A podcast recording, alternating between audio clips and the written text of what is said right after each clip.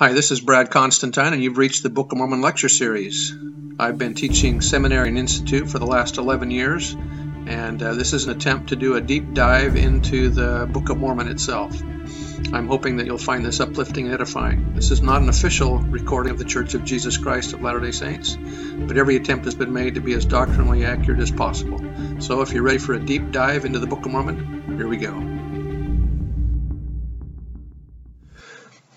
Hi, welcome back. Let's do uh, 1 Nephi chapter 5 right now. Verse 1 And it came to pass that after we had come down into the wilderness unto our father, behold, he was filled with joy, and also my mother Sariah was exceedingly glad, for she truly had mourned because of us. They may have been gone for uh, a lot longer than they had expected to be gone. For she had supposed that we had perished in the wilderness, and she also had complained against my father, telling him that he was a visionary man, saying, Behold, thou hast led us forth from the land of our inheritance, and my sons are no more, and we perish in the wilderness. And it was this is an obvious uh, normal mother behavior here that she's worried about her sons, and and they because it's taken them a little extra longer to to get the plates than they they thought. It wasn't just going to, you know. If you think about it, when they traveled from Jerusalem to where they're at, she probably knew about how long it would take but because uh, this wasn't just to go to Laban's house and bring him back, that she was, of course, worried about that. So this is probably several weeks beyond, beyond what she thought it should have taken. So uh, this is a normal thing for a mom. Verse 3 And after this manner of language had my mother complained against my father do we sometimes complain without having all the information? Verse 4 And it had come to pass that my father spake unto her, saying, I know that I am a visionary man, for if I had not seen the things of God in a vision, I should not have known the goodness of God, but had tarried at Jerusalem, and had perished with my brethren. But behold, I have obtained a land of promise. The promise was given. All things are present once you have made the transition, once you have accepted it in the which things I do rejoice, yea, and I know that the Lord will deliver my sons out of the hands of Laban, and bring them down again unto us in the wilderness. And after this manner of language did my father Lehi comfort my mother Sariah concerning us, while we journeyed in the wilderness up to the land of Jerusalem, to obtain the record of the Jews. And when we had returned to the tent of my father, behold, their joy was full, and my mother was comforted. And she spake, saying, Now I know of a surety that the Lord hath commanded my husband to flee into the wilderness. Yea, and I also know of a surety that the Lord hath protected my sons, and delivered them out of the hands of Laban and given them power whereby they could accomplish the thing which the Lord hath commanded them. And after this manner of language did she speak. And it came to pass that they did rejoice exceedingly, and did offer sacrifice and burnt offerings unto the Lord, and they gave thanks unto the God of Israel. And after they had given thanks unto the God of Israel, my father Lehi took the records which were engraven upon the plates of brass, and he did search them uh, now, regarding this word searching the scriptures, obviously it is one thing to read the scriptures. This is in, this is commendable and indeed a profitable exercise. It is quite another to search them and to look for the true meanings of the passages contained therein, to delve and inquire and ponder upon the particular verses and events under consideration, and to search that that spirit of truth for mastery and understanding, for wisdom and being able to liken the scriptural insights into oneself, unto oneself, and that's from Millet and McConkie.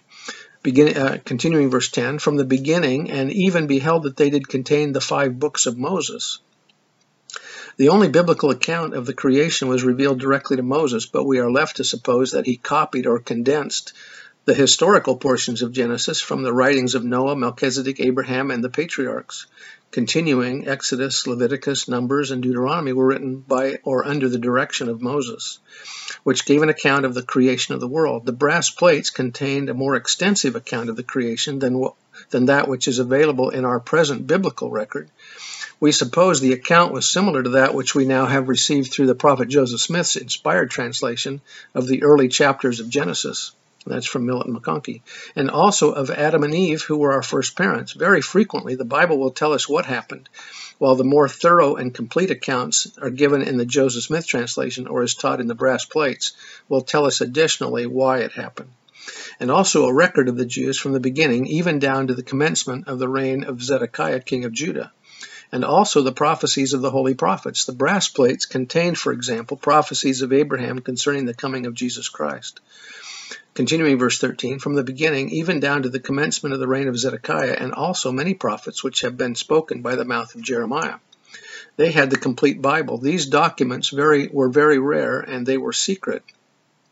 He wouldn't have been able to get them. Laban was also a descendant of Joseph in a direct line. That's probably why they were in his house, but only one person at a time could receive these genealogical records. That was the direct descendant. In this case, it happened to be Laban. The circulation was very limited. The law was read publicly once a year, but only by the scribes and Pharisees. You didn't have a copy of the Bible in those days, and what's more, nobody but Judah could have had it at all. That was by Hugh Nibley. There was more, there was more on them than there is in the Old Testament as we now have it. In other words, the brass plates. The prophecies of Zenock, Neum, Zenos, Joseph, the son of Jacob, and probably many other prophets were preserved by them and many of these writings foretold matters pertaining to the Nephites. From prophet to prophet and generation to generation, the brass plates were handed down and preserved by the Nephites. At some future date, the Lord has promised to bring them forth undimmed by time and retaining their original brightness, and the scriptural accounts recorded on them are to go forth unto every nation, kindred, tongue, and people. That was by Bruce R. McConkie.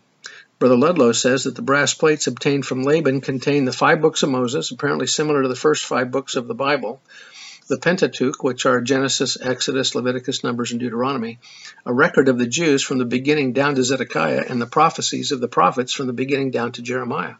This would explain how the biblical stories were known by the American Indian groups even before the arrival of the Catholic Fathers in their Bibles after the time of Columbus. Historians have concluded the American Indian knew of the story of the creation, the flood, etc., before the time of Columbus, although they have not been able to explain how the Indians came into possession of this knowledge. In Volume 4 of his Antiquities of Mexico, Lord Kingsborough found so many evidences of biblical stories among the Indians that he concluded it is unnecessary to attempt in this place to trace out any further scriptural analogies in the traditions and mythology of the New World, since the coincidences which have already been mentioned are sufficiently strong to warrant the conclusion that the Indians, at a period long antecedent to the arrival of the Spaniards in America, were acquainted with a portion of at least the Old Testament. Verse 14 And it came to pass that my father Lehi also found upon the plates of brass a genealogy of his fathers Wherefore he knew that he was a descendant of Joseph, yea, even that Joseph who was the son of Jacob, who was sold into Egypt, and who was preserved by the hand of the Lord, that he might re- that he might preserve his father Jacob and all his household from perishing with famine. According to Joseph Smith, the 116 lost manuscript pages of the Book of Mormon also included a genealogy of Ishmael, showing him to be a descendant of Ephraim. That was by Robert Matthews. Verse 15 They were also led out of captivity and out of the land of Egypt by the same God who had preserved them. And thus my father Lehi did preserve or did discover the genealogy of his fathers, and Laban also was a descendant of Joseph, wherefore he and his fathers had kept the records. We may properly ask ourselves how it happened that Laban and Lehi's family, for that matter, inasmuch as they were descendants of Joseph through Manasseh, happened to be living in Jerusalem.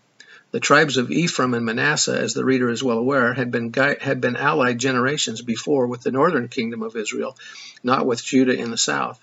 A reasonable answer to our question would be this. The northern kingdom of Israel fell to the Assyrians when its capital of Samaria capitulated to Sargon II in 722 BC. The forebears of Laban may well have fled to Jerusalem to prevent the sacred records from falling into, the, into alien hands. Lehi's grandfather or great grandfather may have left his northern home for Jerusalem in order to prevent his children from intermarrying and making re- religious compromises with the foreigners brought into the land by the Assyrians. Such a course would not be unreasonable on the part of many devout families. These good Israelite families thus hoped to escape pagan influences. And that was by Sidney Sperry. Verse 17 now, my, now when my father saw all these things, he was filled with the Spirit and began to prophesy concerning his seed that these plates of brass should go forth unto all nations, kindreds, tongues, and people who were of his seed.